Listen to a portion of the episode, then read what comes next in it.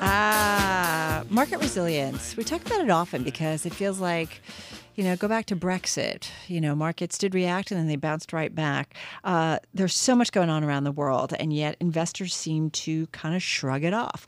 Let's talk about that market resiliency. Uh, here to explain his thinking on some of the things why uh, investors do shrug off so much. Robert Luna back with us, CEO and Chief Investment Strategist at SureVest Wealth Management, based in Newport Beach, in our Bloomberg 1130 studio on this Tuesday. Welcome back. Hi, thanks for having me, Carol. Hey, uh, talk to us a little bit about the things that maybe help explain in your mind why we see the markets being so resilient.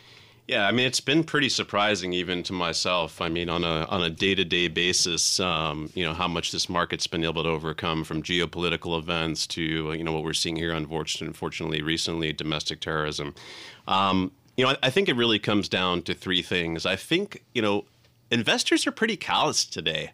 Uh, there's an emotional immunity that's been built up, we call it in the market, to where there's been so many events over the past several years after the, the meltdown in 2009 that you know slice by slice investors have realized hey if every time there's a geopolitical event or there's a news headline if i go and liquidate my portfolio that that means there's two things i have to get right the timing on the exit and the timing on the reentry and they've been burnt time and time again Right. by trying to employ that strategy so i i I think they're they're now starting to look at staying the course Uh, and uh, how, where do you see that? How do you see that playing out? Yeah, I mean, it's been working well. Obviously, if you've stayed long in the market and tried not to time it, the market's been, like we said, very resilient. You still con- continue to see the S and P. It seems like almost daily now making new market highs. Um, even better for our investors, which are primarily globally diversified investors, you're now starting to get some help with those portfolios from places like Europe and the emerging markets for the first time in a long time, starting to participate as well. Robert, when we talk about market resiliency, how much of it, though, is because of the financial crisis, we realize that if things get really bad, governments are going to do things to backstop the financial markets from coming undone. Yeah, it's kind Is of that the lesson we've really learned? Yeah, well, I think, you know, and that's one of the funny things I think about the financial crisis in general, right? Was there was always that kind of unspoken put that there was going to be some support behind the market. And then we saw Lehman Brothers collapse, and oh no, well, maybe that put's been taken out from under us. But then the government was very quick to react to that and put some support under the market.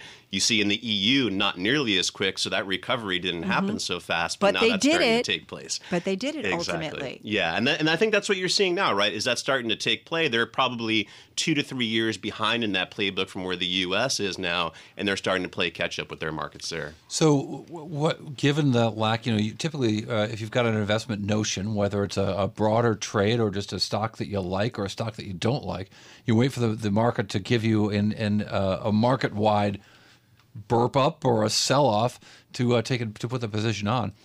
Uh, given that lack of volatility, and we can see that in the VIX, of course, among other things. What sort of investment uh, uh, uh, pattern do you try to?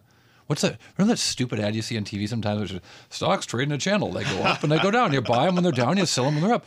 Oh, really? You know they're trading a channel. How do without that channel? Yeah, yeah. How, how do dopes like me trade stocks? I, I wish it was that easy to be able to trade on the blue and red light or whatever the Right, signals right, are right, that they're selling out there for nine ninety five a week or whatever the case may be.